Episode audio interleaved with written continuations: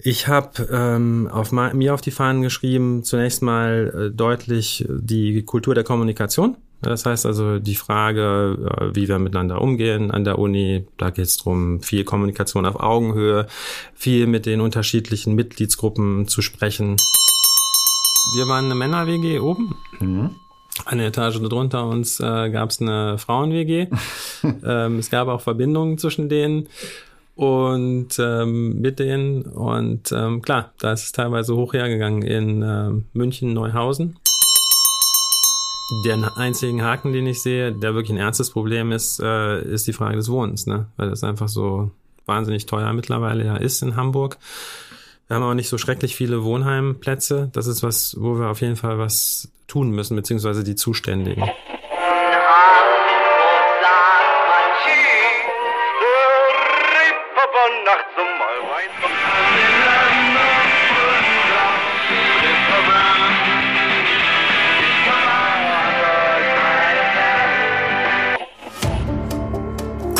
Leute. Das Hamburg-Gespräch mit Lars Meier. Jetzt. Heute ist bei mir zu Gast Professor Dr. Hauke Hekerin. Moin, moin. Moin. Sie sind am 24. Januar 1971 in Herford, das ist im schönen Ostwestfalen, geboren worden und bereits während ihres Medizinstudiums in München, Berlin und Essen gut herumgekommen. Nach einer Postdoktorandenstelle in den USA kam sie 2003 als Arzt in die Neurologie der Berliner Charité. Über 18 Jahre verbrachten sie insgesamt in Berlin, leiteten diverse Forschungsgruppen und waren zuletzt Vizepräsident der FU. Seit März 2022 sind sie Präsident der Universität Universität Hamburg. Sie sind verheiratet und Vater von zwei Kindern. Wenn man so ein schönes Studium durchlaufen hat, was ja auch sehr schwierig sein soll, ich habe keine praktischen Kenntnisse, warum bleibt man bei der Theorie und ist nicht äh, viel lieber irgendwie am Schnibbeln oder am Untersuchen und so weiter? Mhm. Das habe ich also Neurologie schnibbeln ist, glaube ich, schwierig. genau. So also auf. ich dachte tatsächlich ähm, so am, im, in der Zeit des Zivildienstes, dass ich Neurochirurg werde. Da wären wir schon eher beim äh, Schnippeln gewesen. Mhm. Und während des Studiums äh, hat sich das aber so rauskristallisiert, dass ich irgendwie bei der Forschung gelandet bin. Also dann habe ich Blut geleckt und hatte dann oh, die Chance. Blut geleckt äh, im Medizinstudium. genau. Ja. Hatte dann die Chance, äh, in die Staaten zu gehen als, als Postdoc. Und dann hat sich so diese Forscherlaufbahn äh, entwickelt. Ja, so ein bisschen Schicksal. Juckt's denn noch in den Fingern, um in diesen Bildern zu bleiben? Manchmal? Wenn man mhm. so am Krankenhaus vorbeifährt oder ich weiß nicht, wie häufig Sie vielleicht im UKE nochmal äh, reingucken. Genau, wir haben natürlich, äh, ich habe viel zu tun auch mit dem UKE, äh, auch gerade mit der medizinischen Fakultät natürlich. Ähm, von daher, das, das begeistert mich auch. Und ja, es gibt immer mal so Gelegenheiten, wo ich denke, ach ja, ist doch ganz gut, dass ich Arzt bin. Also Stichwort äh, Corona. Ja, also ich habe an der FU so das Corona-Management der FU stark mitgemacht. Und gerade als ich hier angekommen bin, sind wir auch gerade noch aus der Pandemie gekommen. Das heißt, es war, hat eine wichtige Rolle gespielt. Und im Alltag durchaus auch. Ja? Also man führt ja das andere, ein oder andere äh, therapeutische und diagnostische Gespräch. Mhm. Wie hat sich denn die Wissenschaft beziehungsweise vor allen Dingen die Lehre, also wie Leuten etwas beigebracht wird, in den letzten Jahren verändert? Also ich weiß aus dem Schulunterricht, der sieht ja auch nicht mehr so aus, wie ich ihn irgendwann mal kennengelernt habe. Da spielen äh, Tablets auf einmal eine Rolle und mhm. äh, die Tafel immer weniger. Wie ist das in der Uni? Mhm. Ja, es hat sich enorm verändert. Ne? Also ich habe in den Mitte der 90er Jahre angefangen zu studieren, 92 in Münster damals. Da spielte ja online noch überhaupt keine Rolle. Ähm, das heißt, es waren tatsächlich alles noch äh, Lehrbücher, gedruckte Bücher. Man ging viel in die Bibliothek, um auch Bücher auszuleihen. Äh, und das ist ja heute tatsächlich total anders.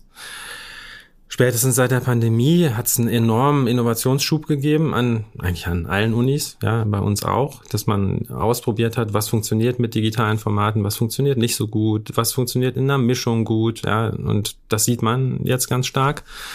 Jetzt haben wir noch was ganz Aktuelles, ja, ChatGPT. Ne? Die Frage, wie gehen wir mit KI um in der Lehre, wird der nächste große Schub. Ne? Also das, äh, das heißt, ja, das Studium hat sich total verändert äh, seit den 90er Jahren.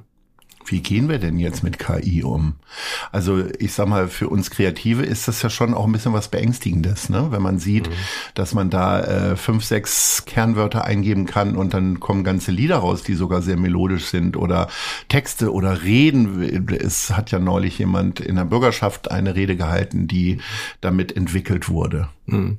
Haben Sie eher Angst oder sagen Sie, nö, ist doch super, geht alles schneller dann? Nee, genau, ist ein wichtiger Impuls. Äh, ist jetzt auch für die Menschen, die relativ nah dran sind, nicht so überraschend gewesen, dass das kommt. Also ich habe selbst in meiner Forschung viel zu tun gehabt mit ähm, Computermodellen, also Modellierung, teilweise auch mit den Sprachmodellen, woraus ja jetzt letztlich ChatGPT geworden ist oder auch äh, Bing. Und ähm, es wird für uns ein ganz wichtiger Impuls, ist es jetzt schon, uns neu zu überlegen, was sich auch in Lehre und gerade bei Prüfungen zum Beispiel ändert. Ne? Das heißt, die Prüfenden müssen sich äh, teilweise kreativere Formate ausdenken, die eben über reine Wissensreproduktion zum Beispiel rausgehen. Ja, und das ist eine gute Sache. Und wir wissen ja auch jetzt schon, dass die KI, so wie es im Moment aussieht, äh, ja auch klare Grenzen hat. Ja, das heißt, für unsere Studis ist total wichtig, ja gerade zu lernen, die Dinge zu beurteilen, ja, zu kontextualisieren, zu überprüfen, zu gucken, sind die Quellen überhaupt richtig. Ja, was man zum Beispiel oft sieht, äh, das haben Sie, wenn Sie auf sowas anspielen, wie vorhin die Rede in der Bürgerschaft, ähm, die KI kann auch ganz gut halluzinieren. Ja, also die erfindet teilweise Quellen, äh, die es gar nicht gibt. Ja, und da sollte man eben, das ist unser Job als Uni natürlich, die Studis in die Lage zu versetzen, solche Dinge zu beurteilen eben und zu erkennen, kritisch zu hinterfragen. Nun sind Sie äh, sehr, sehr lange in Berlin gewesen. Was hat Sie denn jetzt an diesem Job gereizt, äh, jemanden nachzufolgen, der auch sehr, sehr lange seinen Fußabdruck hier hinterlassen konnte? Hamburg ist kleiner als Berlin. Es gibt doch eigentlich keinen Grund, oder? Das ist eine tolle Uni äh, und eine tolle Aufgabe in einer wirklich wunderschönen Stadt mit einer faszinierenden Wissenschaftsszene. Ich muss sagen, äh, mit meinem Vorgänger gibt's ja noch weitere Parallelen, die sie jetzt noch ausgespart haben. Der kam ja auch von der FU. Der war auch, äh, wir waren zeitweise nacheinander Dekane desselben Fachbereichs und so weiter. Das heißt, so eine ganz ähnliche Sozialisation scheint irgendwas zu geben, was man an der FU lernen kann, was einen dann für die Uni Hamburg qualifiziert. Und ähm, ja, das ist, das ist, äh, ich bin, ich liebe meinen Job. Es ist wahnsinnig vielfältig. Ja, es gibt eigentlich jeden Tag was Neues. Äh, ich habe schon ganz viele Bereiche kennengelernt, auch die ganzen Campusstandorte, aber ich habe sicherlich bei weitem noch nicht alles kennengelernt, äh, was es wundervolles gibt an unserer Uni. Ne? Wenn man in so einer Position dann neu einsteigt, dann äh, muss man ja eigentlich genau wissen, man hat es möglicherweise auch präsentiert äh, vor den Leuten, die einen aussuchen, was man bewahren möchte und was man anders machen möchte. Was wollen Sie denn anders machen? Womit sind Sie angetreten? Mhm. Also es geht ja darum, Unis, seit es Unis gibt, äh, entwickeln sich Unis weiter. Ja, das ist ja klar, weil wir gerade nah dran sind auch an, an neuem Wissen. Haben wir gerade schon so ein paar Beispiele genannt, ne, wie die Digitalisierung die Unis verändert, wie KI die Unis verändert. Das heißt, da müssen wir natürlich dranbleiben. Ich habe ähm, auf mir auf die Fahnen geschrieben, zunächst mal äh, deutlich die Kultur der Kommunikation. Das heißt also die Frage, äh, wie wir miteinander umgehen an der Uni, da geht es darum, viel Kommunikation auf Augenhöhe, viel mit den unterschiedlichen Mitgliedsgruppen zu sprechen. Ja, also wenn wir Entscheidungen treffen als Unileitung, dass wir vorher mal mit denjenigen auch sprechen, die das betrifft. Also das, was man so als äh, partizipative Führung bezeichnet. Ja, das ist ein ganz äh, wichtiger Punkt. Ähm, dann habe ich mir stark auf die Fahnen geschrieben, das ist auch jetzt in den letzten Monaten noch mal klarer geworden, dass wir als Uni ganz klar den Auftrag haben, uns auch zu positionieren bezüglich der Twin Transformation, ja, also der Zusammenhang von Digitalisierung und Nachhaltigkeit weil das das Thema wird, äh, sein wird, was uns für die nächsten 20 Jahre als Uni beschäftigt und ganz sicher auch als Gesellschaft. Ja, und da müssen wir eben, denke ich, einerseits mit gutem Beispiel vorangehen und auch zeigen, was das eigentlich bedeutet. Ja, also dass wir nicht nur das Wissen generieren darüber, wie man jetzt nachhaltiger werden könnte, wie man sich digitalisiert, sondern dass wir das dann auch in ganz vorbildlicher Weise tun. Wir kommen mal zu unserer Schnellfragerunde und mhm. damit nähern wir uns Hamburg. Das sind die Hamburg-Lieblinge. Welches ist Ihr Lieblingsimbiss? Ich bin ehrlich gesagt gar nicht so oft in einem Imbiss, aber wenn ich einen sagen sollte, Bodes Bootsteg, finde ich klasse. Ja, das ist äh, unbedingt. eine Außenheizer und ist auch ja ganz in der Nähe äh, von meinem Büro. Da bin mhm. ich äh, ganz gerne. Welches ist Ihre Lieblingskneipe? Ja, also Kneipen habe ich ehrlich gesagt schon länger nicht mehr von innen gesehen. Das bringt der Job so mit sich. Ähm, wenn dann würde ich sagen, äh, alles was am Wasser ist. Ja, also zum Beispiel äh, die Strandperle finde ich klasse oder auch äh, zum Beispiel in Blankenese auf dem Ponton. Wie heißt das? Oppenbullen heißt mhm. das. Ähm, das finde ich auch richtig klasse. So beim Sonnenuntergang zur goldenen Stunde. Ähm, das, das ist richtig klasse. Welche ist Ihre Lieblingskonzertlocation? Ich soll ja schnell antworten. Ähm, Voss und Blom würde ich dann nennen. Blom und Voss. Blom und Voss, sorry, ja, da war es wieder. Der ja. Neuankömmling. Ja. Bin im ersten Jahr da. Ähm, ähm, genau, Elbjazz letztes Jahr hat mir mega gut gefallen. Hui, ja. ja genau. Und äh, habe auch schon Tickets für dieses Jahr. Welches ist Ihre Hamburger Leibspeise? Ja, ähm, also Lapskaus finde ich ganz okay. Mhm. Ähm, kannte ich vorher auch schon. Und dann ähm, fand ich aber auch gut, äh, wie hieß das? Äh, Birnen. Birnenbohnenspeck. Birnenbohnenspeck, genau. Das, das hat mich überrascht, das kannte ich vorher nicht. Ja. Äh, und habe auch neulich mal bei uns in der Mensa so eine ganz spannende Variation kennengelernt mit äh, gebratenem Tofu statt Speck. Mhm. Da haben alle erst mal ein bisschen geguckt, äh, mhm. was ist das denn? Aber dann haben wir gemerkt, nee, das ist äh, so ein Klassiker übersetzt in äh, vegan. Mhm.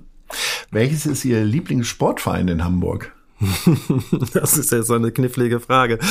Äh, also die politische korrekte Antwort wäre vermutlich, ich bin ja noch nicht so lange da, deswegen habe ich mich da noch nicht entschieden. Äh, die ehrliche Antwort ist, meine Söhne und ich sind Mitglieder bei Hertha BSC. Es ist ja nur im weitesten Sinne ein Hamburger Sportverein. Genau. Was wäre denn die, was wäre denn politisch korrektes? Wäre ich jetzt auch mal gespannt.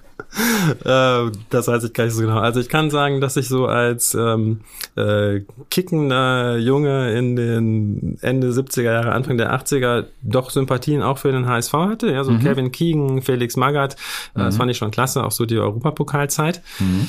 Ähm, kriege aber natürlich auch mit, äh, was für coole Sachen St. Pauli gerade so macht. Mhm. Und zum Beispiel haben wir ja auch als Uni so ein Format Vorlesung für alle. Da hat auch eine mal im St. Pauli-Stadion stattgefunden mhm. äh, und ich freue mich schon sehr darauf, das auch demnächst mal kennenzulernen. Mhm. Jetzt ähm, ist bei dieser Frage ja fast zwang, zwanghaft äh, die Rede von Fußball, aber wir haben ja Gott sei Dank noch andere viele schöne Vereine. Mhm. Gibt's denn gibt's denn einen Sport, den Sie auch irgendwie was abgewinnen können? Also wir haben ja die Towers in der Bundesliga mhm. mit Basketball beispielsweise. Eishockey ist jetzt hier nur noch äh, nicht mehr äh, unter Bundesliga-Bedingungen zu sehen. Ich würde dann zum Basketball gehen. Also ja. das haben wir tatsächlich früher auch öfter gemacht. Mhm. Äh, und auch ähm, aufgrund meiner Größe, so Basketball-Schulmannschaft, war ich natürlich der Center. Ja. Äh, von daher, ja, also Towers wäre auch so auf meiner Liste, da ja. einzugehen. Sehr schön. Gibt es eigentlich, ähm, also moderne Firmen beschäftigen dann ja so ähm, äh, Agenturen, die einen dann willkommen heißen und die, die, die so Relocating Agencies, die ihnen bei der Wohnung helfen. Gibt's, gibt es da auch so eine Art äh, Folkloregruppe hier in Hamburg, dass Sie Birnenbohnen Speck schon kennengelernt haben und äh, andere Geschichten? Naja, man lernt ja viele Menschen dann kennen in der Rolle. Also muss auch sagen, wir sind total, äh, meine Frau als auch ich, total offen, herzlich äh, willkommen geheißen worden. Also haben sehr, sehr viele schöne, offene Begegnungen gehabt schon. Äh, und darüber lernt man dann ja viele Dinge auch kennen. Mhm. Ich würde aber sagen, nein, da gibt es jetzt keine Agentur für, kein offizielles Onboarding-Programm für äh, Präsidenten, die aus der Hauptstadt kommen. Ja, aber ich finde es lustig, dass ja. Sie auch gleich Lapskaus erwähnt haben. Es scheint irgendwie so eine total wichtige Prüfung zu sein hier in Hamburg. Wenn man, wenn man äh, Leute von außerhalb äh, begrüßt, äh, müssen die äh, völlig zwanghaft erstmal Lapskaus probieren und alle gucken einen dann an, ob, ob es ihnen schmeckt oder nicht. Ja. Ist Ihnen das so auch so ergangen oder konnten Sie still und heimlich äh, alleine Lapskaus genießen und haben es so probiert? Ausprobiert aufgrund ihres wissenschaftlichen Drangs. Nein, das war genau so. Ich habe, ähm, wie Sie es schon anspielen, wir haben so einen neuberufenen Empfang. Das mhm. ist, äh, machen wir glaube ich zweimal im Jahr, wo alle, die wir in, der, in dem letzten halben Jahr neu berufen haben, zusammenkommen, dann begrüßt werden und man so ein bisschen Onboarding und Networking macht. Und dann gibt's immer noch ein bisschen Catering natürlich. Und dann gab es so äh, Lapskaus in so einem kleinen Glas. Mhm. Und dann war das genauso, wie Sie es gerade gesagt haben, äh, dass mir das so hingehalten wurde und gesagt haben, haben Sie das denn schon probiert? Ne? das sah erst mal ein bisschen speziell aus, aber ja, ich hatte das auch vorher schon mal gegessen. Ich fand es, finde es tatsächlich sogar ganz lecker. Ist ja auch gesund. Sie sind ja in Herford geboren und Ostwestfalen gelten als wortkarg, gemütlich und arbeitsam. Welche Eigenschaften fallen denn Ihnen am ehesten so zu?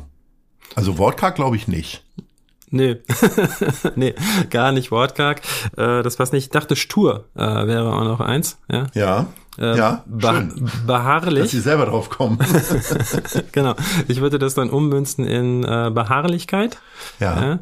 Ja? Ähm, und ja, arbeitsam. Ja, klar. Hm, Sonst kann man den Job nicht machen. Ja. Sie sind in Ihrer Studienzeit sind Sie ja ordentlich rumgekommen, Münster, München, Berlin und Essen. Was macht denn für Sie eine gute Studentenstadt aus?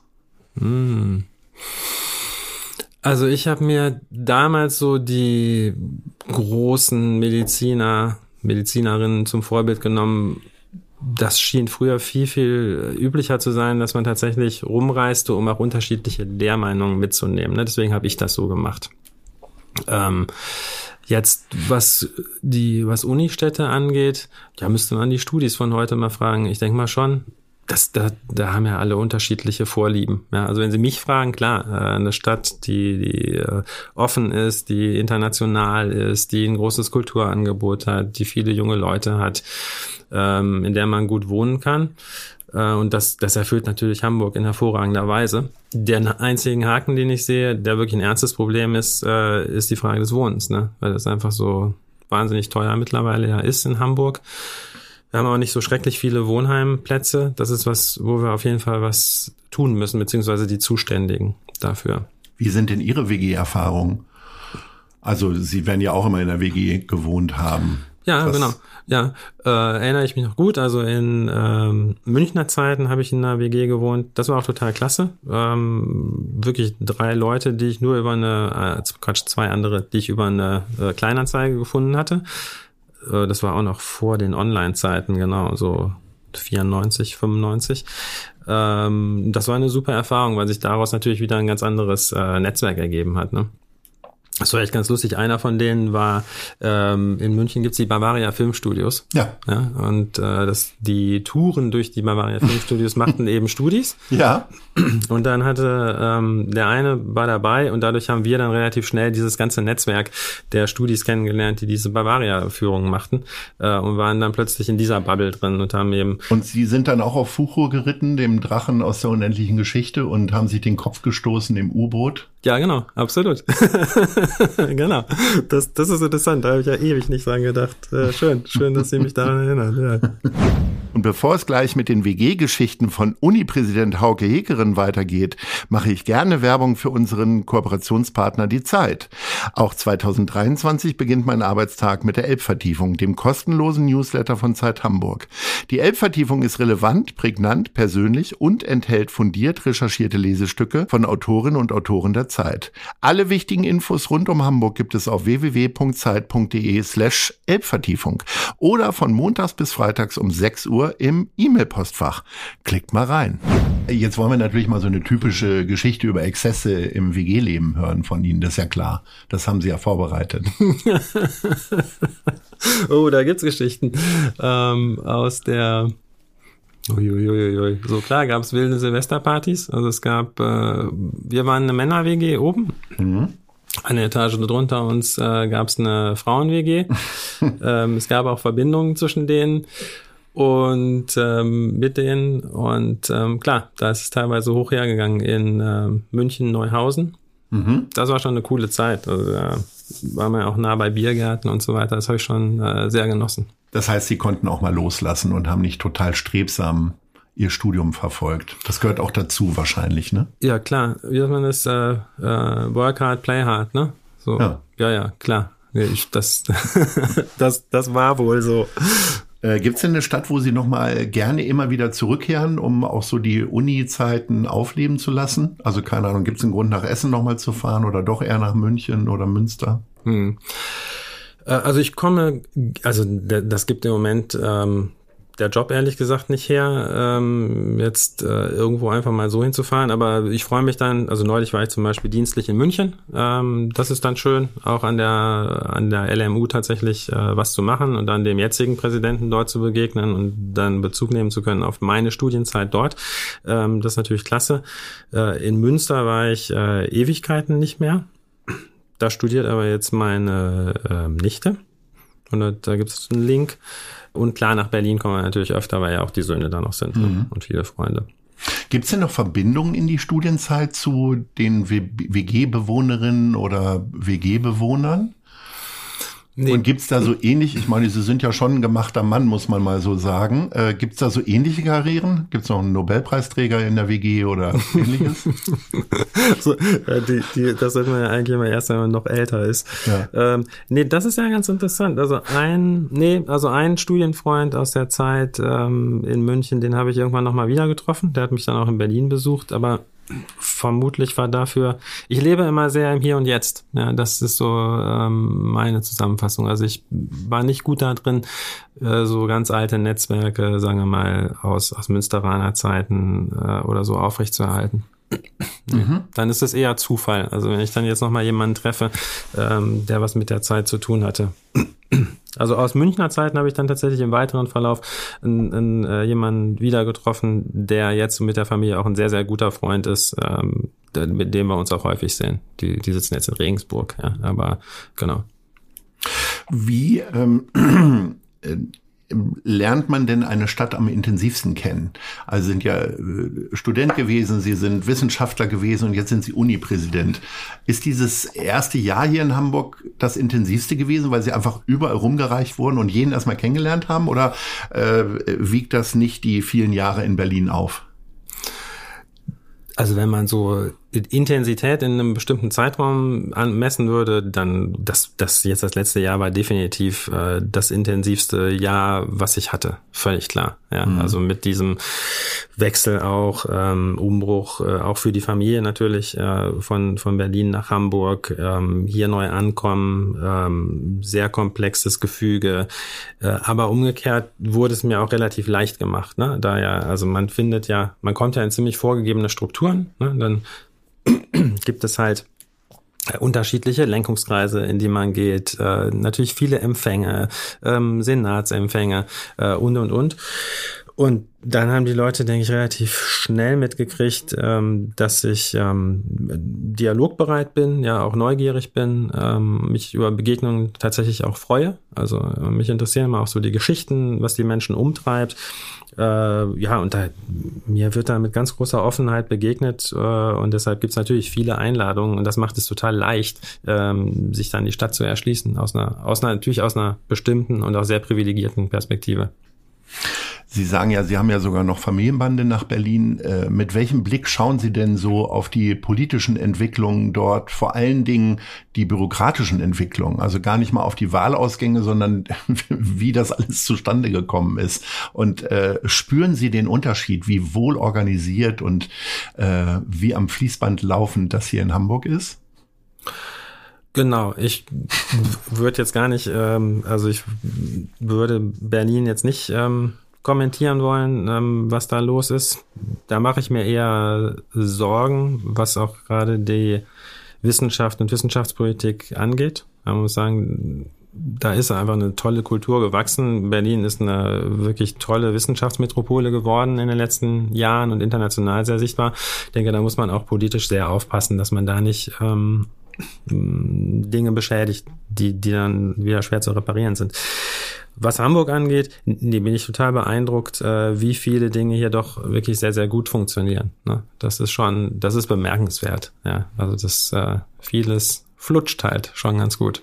Was wäre denn Ihr Kritikpunkt an Hamburg außer dem Wetter, was ja immer irgendwie so hochkommt, unberechtigterweise? Genau, habe ich auch schon gehört. Wenn es dann mal wieder neblig, kalt und duster ist, wenn man dann sagt, so, ja, das ist ja wieder ein tolles Wetter, ähm, dann wird so gesagt, was hast du denn? Es regnet doch nicht. Ja, ja genau. also, Ganz genau. Ähm, nee, das ist schon alles gut. Ähm, was soll ich jetzt? Nee, ich habe gar nicht große Kritik. Ähm, ich, ich, ähm, aus meiner Sicht funktionieren wirklich ziemlich viele Sachen ähm, ziemlich gut.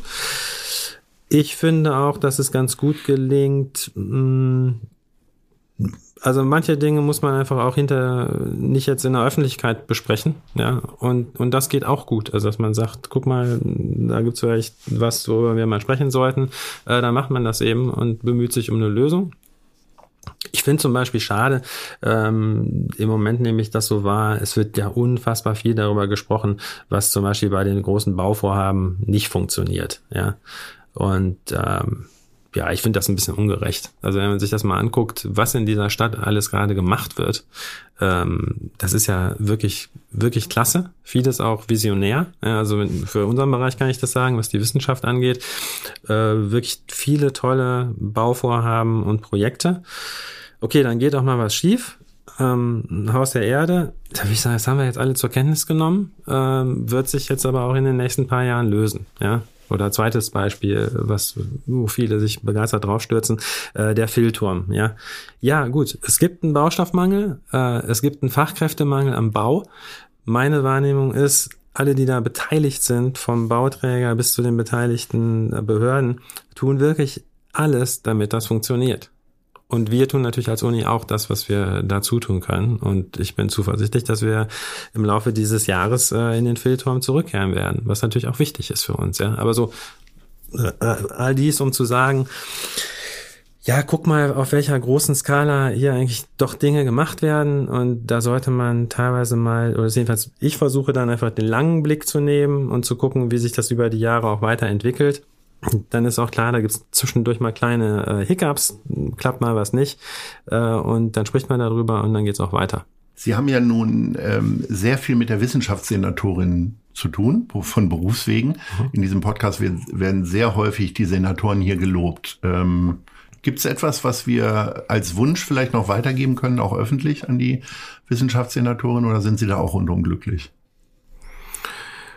Ich bin da sehr zufrieden. Also das ähm, ist ein sehr, sehr gutes, konstruktives äh, Miteinander. Es gibt äh, vor allen Dingen kurze Wege, was, was wirklich äh, wichtig ist, ja, dass man sich eben auch über ähm, Dinge, die sich vielleicht gerade entwickeln, auch mal äh, kurzfristig äh, und direkt abstimmen kann. Nee, ich, ich wünsche ihr, dass sie weiterhin äh, diesen Schwung und äh, diese Kraft behält, äh, auch mit, mit den klaren Visionen, die sie auch für die Wissenschaft hat, äh, so weiterzumachen.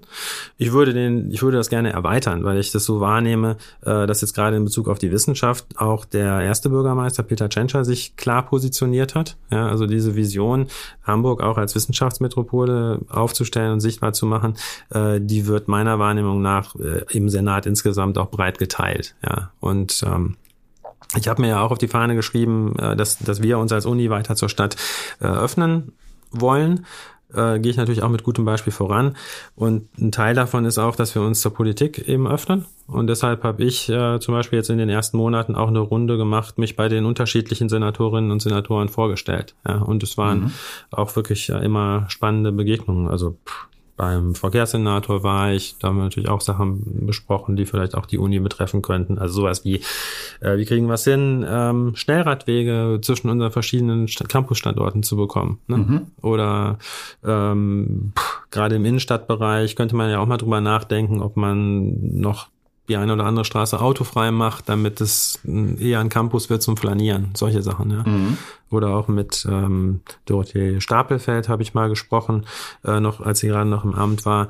Äh, das war auch total spannend, weil sie ja auch äh, wirklich sehr über sehr, sehr lange Zeit äh, nicht nur die Stadtentwicklung, sondern auch die Wissenschaft eben begleitet hat. Ne? Mhm. Wir haben jetzt über viele Leute gesprochen. Das passt als kleine Brücke zu unseren Fragen der anderen Leute. Wir hören mal rein. Professor Dr. Hekerin. Mein Name ist Dila Kisikal. Ich bin Boxweltmeisterin aus Hamburg und mich würde interessieren, was bisher Ihr größter sportlicher Erfolg war. Ah, das ist ja sehr schön, von der Boxweltmeisterin diese Frage zu bekommen. ähm, ich würde sagen, das ist aber ganz schön lange her. Ich habe mal bei einer Stadtmeisterschaft äh, einen, einen Zwischenlauf erreicht über 100 Meter. Da war ich äh, stolz wie Bolle. Und das war in Herford noch? Nee, das war dann schon zu Bielefelder Zeit. Ah, okay. Es gab ja in, ich glaube, in Lage, das ist jetzt sehr nerdig, da gab es immer so ein Laufmeeting irgendwie, das ist ja auch in der, da zwischen Bielefeld und Herford, ja, ne? Ja. Da, da waren Sie da auch mal? Nee, nee. Also haben Sie Leichtathletik richtig, äh, richtig betrieben sozusagen oder war das eher Zufall irgendwie auffällig geworden beim Schulwettkampf und weitergereicht? Genau, das war eher Zufall. Also ich habe immer eher mehrere Sachen gemacht. Also ich habe so ein bisschen Basketball gespielt, ein bisschen Tennis gespielt, ein bisschen Fußball gespielt, äh, ein bisschen Leichtathletik. Ähm, genau, aber, aber nie irgendwas auf Leistungsniveau. Ja, wir kommen zur nächsten Frage. Hallo, Herr Professor Hekeren. Hier spricht der Polizeipräsident. Mich würde mal interessieren, äh, wann Sie schon mal mit der Polizei äh, zu tun hatten. Entweder weil es äh, Stress gab oder weil Sie die Polizei gebraucht haben. Ja, wann haben Sie vielleicht auch zuletzt mit der Polizei zu tun gehabt? Hm. Das ist ähm, für den Uni-Präsidenten äh, in seiner Rolle durchaus eine nicht ganz unheikle Frage, ne? weil also so Verhältnis äh, Polizei auf dem Campus hm, muss man sich immer gut überlegen. Äh, ist aber eine gute Abstimmung. Ähm, also das ist jetzt schon eine Weile her. Wir hatten ja relativ früh äh, in meiner Amtszeit eine Besetzung äh, des Audimax durch die letzte Generation. Mhm. Ne? Und ähm, da äh, mussten wir dann tatsächlich mit der Polizei sprechen, weil wir dann gemerkt haben, obwohl ich mit den Aktivistinnen und Aktivisten gesprochen habe, diskutiert habe, dann eine Situation entstand, äh, wo man sagen musste, dass das können wir als Hochschulleitung, das kann ich als Präsident nicht mehr verantworten. Mhm. Äh, da muss uns die Polizei bitte helfen. Mhm. Und äh, die sind dann tatsächlich gekommen, haben ja die Aktivistinnen und Aktivisten abgeseilt und so weiter. Ne? Von daher, ähm, ich habe den Eindruck, das ist ein äh, gutes äh, Verhältnis äh, und ja klar, äh, Polizei hat eine wichtige Funktion. Wie war das denn in der Studienzeit bei den WG-Partys? Kam da auch mal jemand um die Ecke und sagte, wir müssen jetzt hier mal die Musik leiser machen oder? Doch, klar, ist ja, ja? Keine, ist doch keine gute Weil Party. in München, in München sind die, glaube ich, sehr schnell unterwegs da, ne? Ja, ja, klar. Äh, nee, es gibt ja immer auch irgendwie Nachbarn, äh, die sich gestört fühlen. Ich glaube, das ist aber dann zuletzt eher im Berliner Umfeld vorgekommen, als einer der Jungs äh, eine Hausparty gemacht hat. Und dann äh, die Kolleginnen und Kollegen darauf hinwiesen, dass es jetzt doch ein bisschen laut sei. Wie radikal haben Sie denn demonstriert? Gab es mal Hausbesetzungen? Die waren ja eigentlich dann schon so aus der Mode, ne? So Anfang, Mitte der 90er.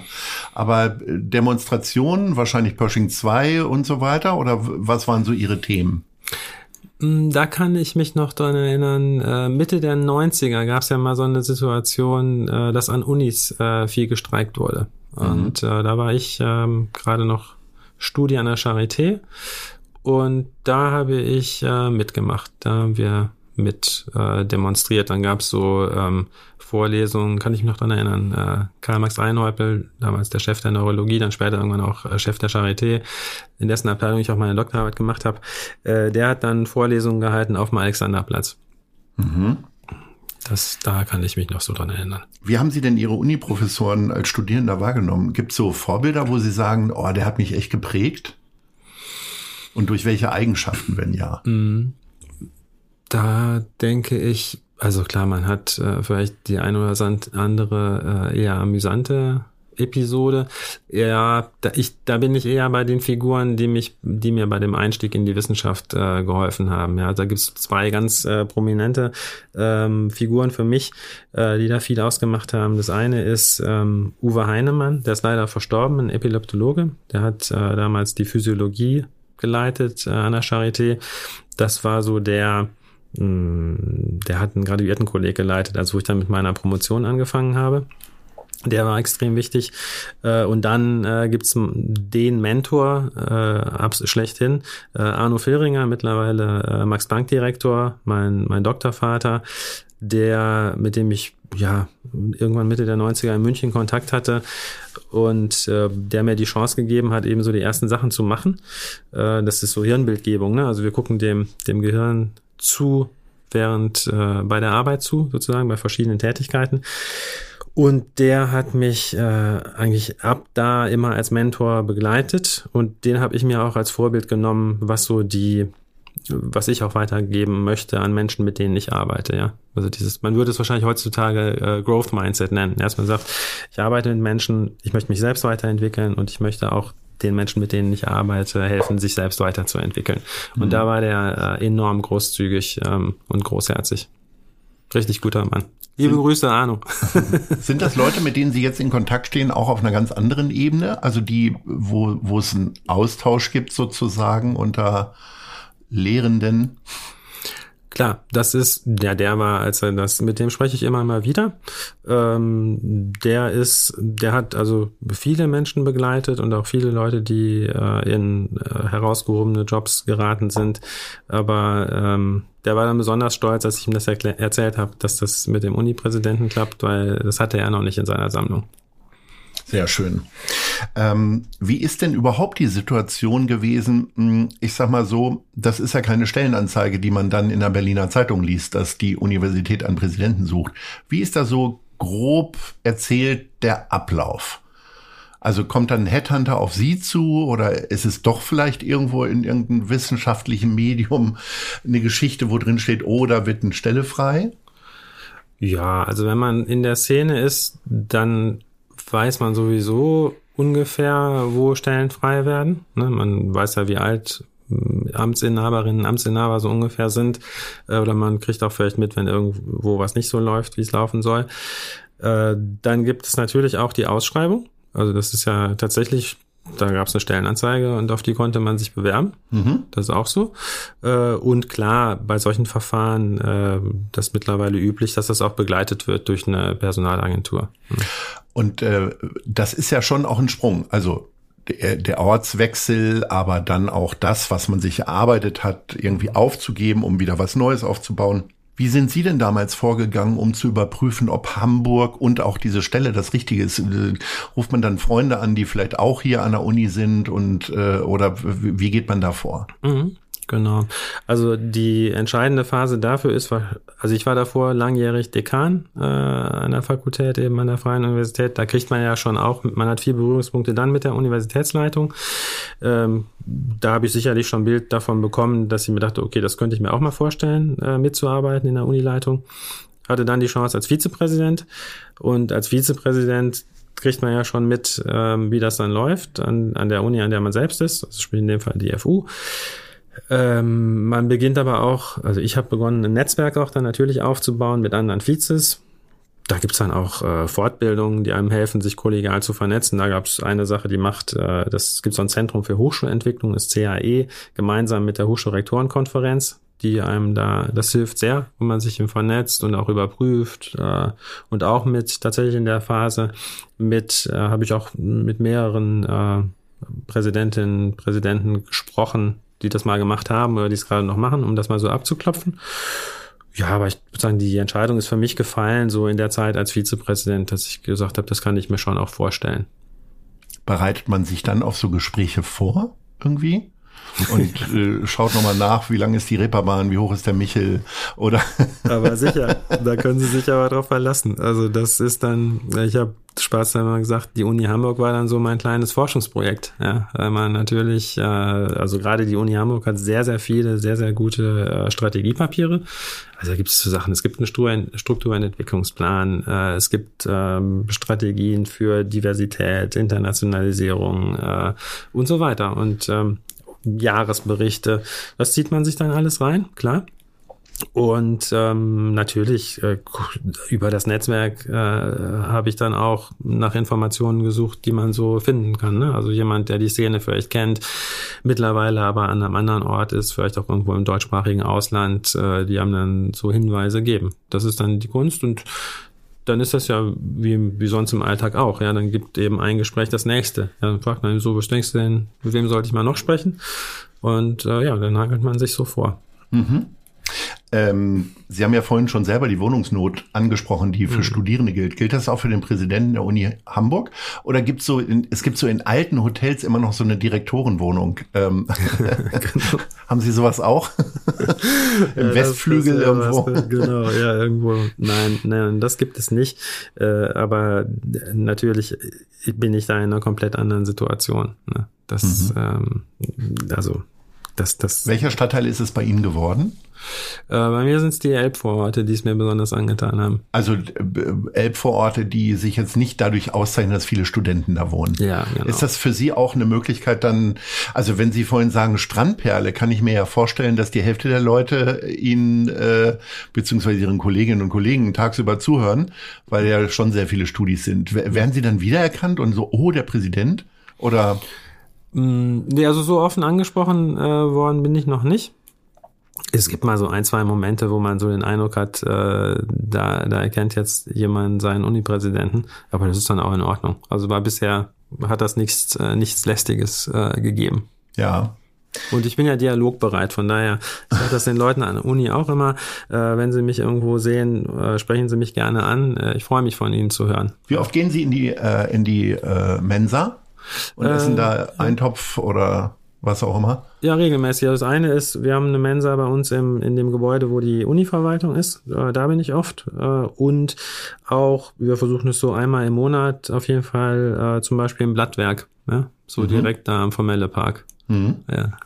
Nein, es ist einfach herrlich, gerade jetzt, wo die Uni tatsächlich wieder so in Präsenz ist, das mitzubekommen, das studentische Leben. Ne? Also wenn dann wirklich, das, das ist einfach eine tolle Atmosphäre. Wenn der von Mellepark so lebt, so ganz viele unterschiedliche junge Menschen da zusammenkommen und diese, diese Energie, ja, das ist ein ganz wichtiger Teil natürlich auch der Motivation, warum ich das mache. Hält das auch jung? Die stete äh, Zusammenkunft mit jungen Menschen. Also ich hätte sie jetzt, ohne ihr Alter zu wissen, locker zehn Jahre jünger geschätzt. Oder äh, macht das äh, Kinder und Familie? Ja, wahrscheinlich alles so ein bisschen. Ähm, doch, also wir wissen ja aus der auch neurowissenschaftlichen Forschung, dass ähm, äh, kognitive Betätigung, abwechslungsreiche Jobs ähm, auch dazu beitragen, das Hirn jung zu halten. Klar, äh, darüber ganz bestimmt. Und klar, bei uns, es tut sich ja immer was Neues. Ja, das ist so. Ja. Das genau. Also man soll das Hirn in Bewegung halten. Absolut. Und nicht im Alter nur noch Kreuzworträtsel lösen. Das reicht nicht. ja, Kreuzworträtsel wäre ja schon mal was. Äh, genau. Weil Aber nicht nur Enten füttern. Nicht nur Enten So. füttern, genau. Also genau, rausgehen, den Körper in Bewegung halten, guten sozialen Austausch, aber eben auch ähm, kognitive Anforderungen. So, jetzt wird's kompliziert. Wir wollen nämlich nochmal in Ihr Studium reingehen. Äh, Sie haben 2000 zum Thema nicht-invasive optische Messung des zerebralen Zytochrom-C-Oxidase-Redox-Status bei visueller Stimulation promoviert. Können Sie das einem Laien wie mir in wenigen Sätzen erklären, was das bedeutet? Ja, ich kann es dann nochmal versuchen. Habe ich länger nicht gemacht, äh, mache ich sehr, sehr gerne.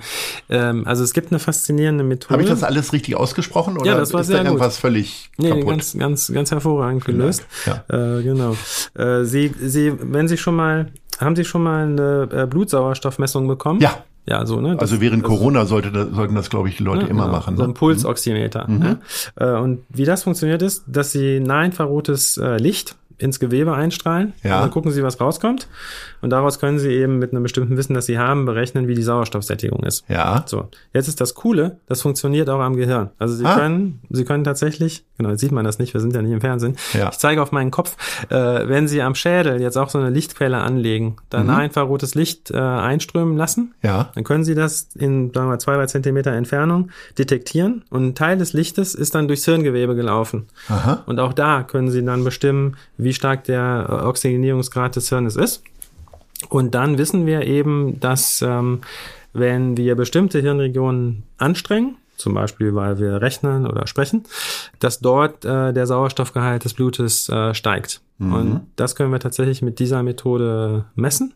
Und was ich dann Und so wird dann auch festgestellt, welcher Bereich jedes Mal angestrengt wird. Genau. Quasi. Genau, das kann man damit äh, sichtbar machen. Und die Zytochrom-C-Oxidase äh, ist nochmal so ein ganz äh, spezieller Aspekt. Das ist dann nicht die Blutoxygenierung, die ich gerade beschrieben habe, sondern tatsächlich ein, ein Maß, das noch näher ist an dem, was eigentlich in den äh, Zellen passiert.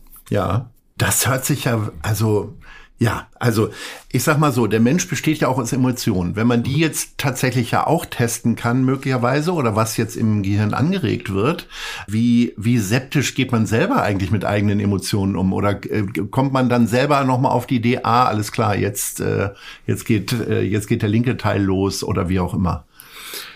Ja, ja, so ähnlich, aber anders. Also mich hat der Weg dann geführt von dieser Nahinfrarotspektroskopie über ein anderes Verfahren, äh, MRT, Magnetresonanztomographie, kennen Sie vielleicht auch eher vom Rücken. Ja. Das kann man aber auch dazu verwenden, tatsächlich äh, das, das Hirn insgesamt zu erfassen und was sich da an äh, Aktivitätsänderungen äh, tut. Und ich habe dann äh, in den vergangenen Jahren sehr viel geforscht tatsächlich zur Entscheidungsforschung und was dabei im Gehirn passiert. Und da hat dann tatsächlich auch eine große Rolle gespielt, wie Emotionen da ins Spiel kommen. Und ähm, ich denke jetzt nicht darüber nach, ui, jetzt äh, springt mein Präfrontalkortex an, aber ähm, darüber habe ich natürlich mich mit Fragen auseinandergesetzt, wie, wie wirkt das eigentlich? Ja, was, was müssen wir jetzt beachten, auch wenn wir zum Beispiel in der Hochschulleitung äh, arbeiten? Ja, wie mhm. gehe ich damit um, dass manche Leute ähm, ganz negative Emotionen haben? Ähm, unter welchen Bedingungen treffen wir welche Entscheidungen? Ja, sowas. Also Emotionsregulation ist dann zum Beispiel auch ein Thema. Kann man Emotionen wie Liebe dann steuern?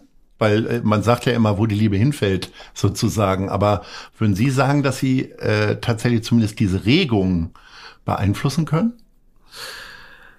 Also bei mir jetzt erstmal bei mir selbst, ne? Ähm, jetzt geht's, na klar, also ich sehe das auch als meine Verantwortung als Präsident. Äh, bin ich ja oft in Situationen, dass ich mit Menschen spreche, die vielleicht ähm, zwei Menschen am Tisch, die einen Konflikt miteinander haben, sowas in der Richtung. Ja. Mhm. Und ähm, da ist es extrem wichtig für mich äh, zu äh, zu gucken, zu monitoren, was bei mir passiert. Ja, dass ich eben gucke, äh, lasse ich mich jetzt da gerade in Emotionen reinziehen, ne? Oder mhm.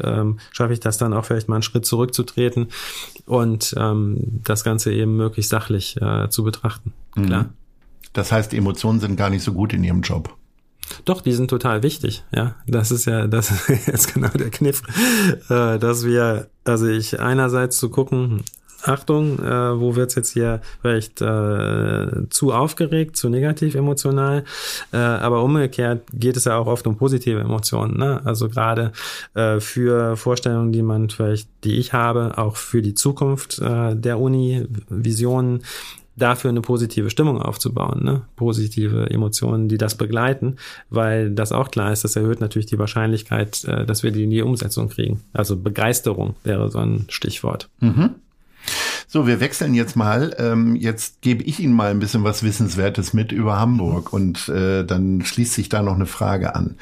Am 15. Juni 1859 nahm das erste Alsterdampferschiff, die Alina, den Linienbetrieb auf. Bis heute ist eine Fahrt mit moderneren Nachfolgerinnen über die Alster eine echte Attraktion. Welches war Ihre erste touristische Unternehmung, als Sie nach Hamburg gezogen sind? Also ich war, nachdem ich nach Hamburg gezogen bin, ähm, ich glaube tatsächlich, sehr weit oben auf dem Programm war eine Fahrt mit der Linie, ist es die 62? Oh, das weiß ich nicht. Ich glaube, die, die Hafenfähre, ne? Mhm. Das ist ja total, also finde ich immer noch äh, total cool, dass man im Prinzip im, im öffentlichen Nahverkehr ist mhm. äh, und dann mit einer Fähre durch den Hafen tuckert. Ähm, Mache ich immer noch ähm, gerne. Zur Strandperle dann hin. Ja, genau, zum Beispiel. Mhm. Nach Övelgönne, genau. Ja. Über Kopf ganz klein oder ganz groß. Im Museum der Illusionen in St. Georg werden die Besucher zum lebenden Kunstwerk. Welche Verbindung haben Sie zu Kunst? Doch, ich bin äh, tatsächlich sehr interessiert. Ähm, wenn ich jetzt aber so die Abwägung zwischen äh, Musik und Kunst, dann bin ich eher bei der Musik. Mhm. Aber wir hatten eine ganz coole Begegnung ähm, ach, wie hieß die jetzt? Über meinen Sohn tatsächlich sind wir zu einer Vernissage geraten. Äh, Affen. Affenfaustgalerie. Affenfaustgalerie, mhm. genau. Ja, da waren wir, äh, wo das äh, Push-Kollektiv äh, seine Sachen vorgestellt hat. Mhm. Sagt Ihnen das was? Nee. nee. Aber Affenfaustgalerie ist recht bekannt hier in Hamburg. Ah, ja, genau. Durchaus. Und das war mega. Also sowas mache ich schon äh, auch gerne. Ja. Und da ist auch meine Frau sehr begeistert dabei. Der Helmut Schmidt Flughafen hier in Hamburg war im Jahr 2022 gemessen am Fluggastaufkommen der fünftgrößte internationale Verkehrsflughafen Deutschlands. Wie und wo verbringen Sie am liebsten Ihren Urlaub?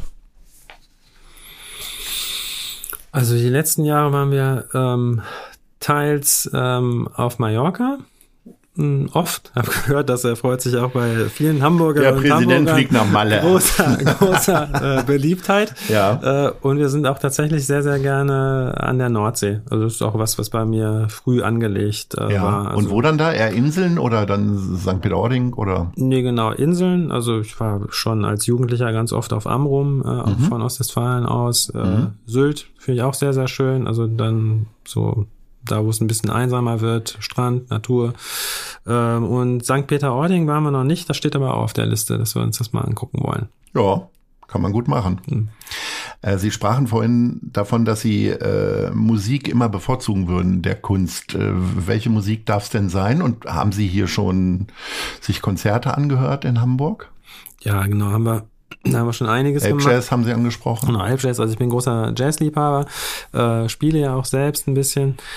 Und was wir schon uns angehört haben, Och, wir waren zum Beispiel, ich erinnere mich an ein Konzert, was mich sehr bewegt hat. Äh, das war Oktober 21. Äh, Michael Wolny in der Elbphilharmonie. Das war so, ein, mhm. so, ein, so eine, weiß nicht, ob Sie sich erinnern, so eine Zäsur ja in der Pandemie. Mhm. Und das war eins der, ich glaube, es war unter 2G-Bedingungen. Äh, die Elfi war voll und weil es 2G war, musste man keine Maske tragen. Und das war seit Monaten zum ersten Mal für alle, die da waren. Ja. Und Michael Wolny ist eigentlich jemand, äh, der, wenn er auf die Bühne kommt, wir haben schon mehrere Konzerte von ihm gesehen, keine großen Worte macht. Äh, und der war richtig angefasst auch. Also der hat auch dann, äh, der hat das dann auch formuliert, wie das auf ihn wirkt. Also das, das werde ich wahrscheinlich mein Leben nicht vergessen, ähm, weil das sehr, sehr bewegend war. Noch verschiedene andere Sachen gemacht. Neulich waren wir mal äh, in der Fabrik äh, fand ich auch tolle Location äh, und haben die NDR Big Band gehört, also mhm. die ich natürlich auch liebe. Also ich spiele auch gerne, habe früher viel in der Big Band gespielt und äh, welches Instrument dann? Ich spiele Altsaxophon. Mhm. Ähm, ich würde gerne noch mal zur Kunst kurz zurückkommen. Mhm. Ähm, ich sag mal, so ein Uni-Präsidentenbüro stelle ich mir jetzt erstmal riesig vor. Aus historischen Gründen hat man als Chef früher immer das beste, schönste, größte Büro gehabt. Ist dem immer noch so? Und wie kann ich mir das vorstellen? Wie ist das eingerichtet und hängt, was hängt da an Kunst an der Wand? Oh, da sprechen Sie einen wunden Punkt an. Äh, das ist tatsächlich noch recht nüchtern. Also es, äh, ja, es ist ein schönes Büro. Ähm, es hat auch einen tollen Blick auf die äh, Außenalster. Ähm, es ist auch äh, großzügig, weil es einfach einen großen Besprechungstisch drin haben muss, ja, an dem auch das Präsidium zum Beispiel tagen kann. Ähm, es ist noch recht nüchtern. Also steht noch auf der Liste, äh, da jetzt auch ähm, ja, äh, entsprechende Kunst reinzubringen bin ich noch nicht zu gekommen. Und welche Art von Kunst wäre es dann? Also so alte Ölschinken? Wie man sie vielleicht sowieso in der Uni findet oder eher moderne Kunst, wie sie sie vielleicht dann in der Affenfaustgalerie oder in vielen anderen. Es gibt ja noch ganz viele schöne Galerien. Bestimmt. Ich wäre dann wahrscheinlich eher bei was Modernerem. Also ich kann äh, durchaus was anfangen mit äh, Basquiat äh, mhm. oder sowas in der Richtung. Ich habe hier, Sie haben auch hier in der Gute-Leute-Fabrik auch tolle Sachen draußen hängen. Ja, wir können ja über eine Leihgabe sprechen. Dann habe ich mich endlich mal in irgendeiner Uni verewigt. Ja, das wäre doch mal was. ich nehme Sie mein Wort, Herr ja. Meier. ich habe da draußen schon spannende Sachen gesehen. Also auch so Richtung Pop Art. Äh, ja. kann ich durchaus auch was mit anfangen. Ja. Da kann ich Ihnen die äh, Millantor Gallery empfehlen. Mhm. Äh, wir machen zugegebenermaßen dafür die äh, Pressearbeit als gute Leute Fabrik. Aber vor allen Dingen ist es ein, wirklich ein Herzensprojekt äh, von Viva, von und für, für Viva Con Agua ähm, dann im Millantor Stadion im Juli ist, wird das stattfinden. Das Datum kann man jetzt bei Instagram nachgucken. Aber mhm. äh, da gibt's ganz viel schön Street Art. Vieles, was wir hier hängen haben, mhm. ist da auch her. Ja, letztendlich. Cool. Mhm. Ähm, Sie haben ja haben wir ja schon darauf angesprochen, diese Sachen studiert und erforscht und so weiter und so fort. Mhm. Ähm, wenn man weiß, wie das alles funktioniert, hält man sich dann trotzdem besser unter Kontrolle oder lassen Sie Ihren Emotionen manchmal auch freien Lauf? Also sprich, was bringt Sie so ein bisschen eher außer Fassung? Genau, also da sind wir tatsächlich dann eher wieder beim Sport. Ähm, das, also jetzt so im professionellen Kontext äh, bringt mich äh, nichts aus der Fassung. Da das ist auch ist ganz wesentlich für meinen Ansatz, dass ich der äh, ruhende Pol bin. Ja, äh, Gelassenheit, Klarheit. Da hilft der Ostwestfale dann wahrscheinlich in Ihnen, ne? Total, ja, ja klar. Nein, das ist aber auch wichtig. Also sie, sie. Die Frage sind sind Italiener die schlechteren Unipräsidenten dann unter dieser Definition? das, das weiß nein, das, das weiß ich nicht. Nein, nein, mhm. aber das ist das ist mir ganz wichtig an der Stelle ähm, wirklich eher äh, entspannt äh, in mir ruhend äh, zu sein. Aber äh, emotional wird's dann eher im Stadion. Also so sagen wir mal, über den äh, VAR kann ich mich aufregen, ja. ja. Ihr Vorgänger, ähm, Professor Lenzen, war ja passionierter Gärtner. Äh, also das, was für ihn die Hake war, ist für Sie das Altsaxophon oder gibt es noch ein anderes verstecktes Hobby? Nee, so als, also klar, ich, ansonsten, ich äh, mache durchaus gerne Sport, also so äh, Laufen, Joggen an der, am Wasser ist so für mich ein Teil des größten Glücks, ja, mhm. so bei Wind und Wetter, am besten bei Sonne, äh, an der Elbe joggen, da denke ich so, was für ein unfassbares Glück, ja, da kann ich mhm. auch die Gedanken gut sortieren. Äh, bin natürlich ansonsten gerne draußen äh, mit meiner Frau unterwegs, mit dem Hund, äh, das fällt vielleicht auch unter Hobby. Äh, und klar, ansonsten das richtige Hobby ist Altsaxophon spielen. Ja, habe eine kleine Jazz-Kombo. Mhm. Und da treten Sie auch öffentlich auf unter falschem Namen oder oder nur außerhalb von Hamburg? Äh, nee, das, das ist mehr so, ähm, soll man sagen, Hausmusik. Ne? Wir haben ja. neulich mal bei einem 50. Geburtstag gespielt. Ähm, vielleicht spielen wir auch demnächst mal bei einer bei einem Anlass in der Uni oder so, ja. Ich habe ja. bei der Weihnachts, äh, wir haben eine Weihnachtsfeier gemacht für das Präsidium, da habe ich äh, mit einer Combo der Unimusik äh, zwei Stücke gespielt, sowas halt, ja. Sehr schön. Ich hätte so viele Fragen noch, aber ich darf nur noch zwei stellen, nämlich die Standardfragen, die wir am Ende des. Hamburg-Gesprächs äh, stellen. Wo sehen Sie sich in fünf Jahren? Ähm, ja, da bin ich, äh, ich bin ja für sechs Jahre gewählt.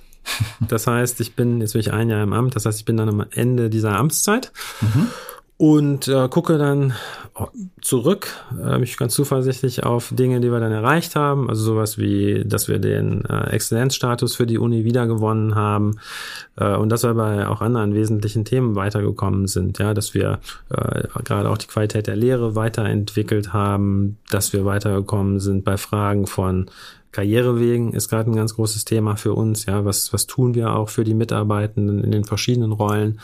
Ähm, da wollen wir weiterkommen äh, bei der Internationalisierung und dass man uns auch, dass man deutlich wahrnimmt, was wir bezüglich der Twin Transformation machen, ja, also was Digitalisierung und Nachhaltigkeit äh, angeht. Das, das wären so Dinge äh, für die, für in fünf Jahren. Wo sehen Sie Hamburg in fünf Jahren? Dass es weiterhin so eine wirklich wunderschöne Stadt ist, die ja sehr bekannt ist für ähm, Wirtschaft, ähm, Tourismus und Kultur und schon auch für Wissenschaft. Aber gerade in fünf Jahren habe ich die Erwartung, dass Hamburg noch viel deutlicher national und international eben auch als Wissenschaftsmetropole wahrgenommen wird. Da tut sich schon ganz viel. Mhm. Äh, und ich bin da auch ganz sicher, dass das eben in fünf Jahren noch viel, viel sichtbarer werden wird. Ich habe in einer ihrer vergangenen Episoden hatten sie den Herrn Braun von, äh, vom Miniaturwunderland, ja. ja der gesagt hat, ähm, ich, weiß, ich weiß die Größenordnung nicht mehr, aber dass er ganz viele Menschen hat, die das Miniaturwunderland besuchen, die nur deswegen nach Hamburg kommen. Ja? Mhm. Das habe ich gehört, da dachte ich, so, da würde ich ja gerne hinkommen, dass wir ganz viele Menschen aus dem Ausland auch bekommen, die nach Hamburg kommen, weil sie was sehen wollen, was mit Wissenschaft zu tun hat. Und es gibt so viele richtig gute Sachen, äh, die wir einfach noch viel, viel sichtbarer machen müssen. Ja, das, da können Sie äh, in die Physik gucken, ähm, die zu ganz, den ganz großen Fragen eben auch arbeiten. Äh, Sie können gucken, zum Beispiel bei den Klimaforscherinnen und Klimaforschern oder auch bei unseren Geisteswissenschaftlerinnen und Geisteswissenschaftlern, die total begeisternde Sachen machen, die man auch durchaus ja er, erlebbar machen kann und anfassen kann. Ja, und das äh, ist so meine Vision auch, dass wir die Hamburger Wissenschaft auch gemeinsam mit den anderen Hochschulen und den ganzen außeruniversitären Instituten einfach noch viel stärker so aufs äh, Tapet bringen, dass das noch besser wahrgenommen wird. Jetzt wurde es nochmal richtig leidenschaftlich am Ende. Ähm, ich gebe Ihnen jetzt die Gelegenheit, diese Ziele zu erreichen, denn ich entlasse Sie aus diesem Gespräch. Ich bedanke mich recht herzlich für Ihre kostbare Zeit. Es waren wirklich viele schöne Gedanken, die Sie hier für uns, für unsere Hörerinnen hinterlassen haben. Und äh, ich freue mich wirklich auf weitere Begegnungen mit Ihnen und sage Ahoi. Sehr gerne, Herr Mayer. Vielen Dank. Es hat viel Spaß gemacht. Ahoi. Das war gute Leute. Das Hamburg-Gespräch mit Lars Meier. Von der Gute-Leute-Fabrik, der Szene Hamburg und dem Zeitverlag. Folgt dem Hamburg-Gespräch als Podcast auf allen bekannten Streaming-Plattformen. Jeden zweiten Montag neu.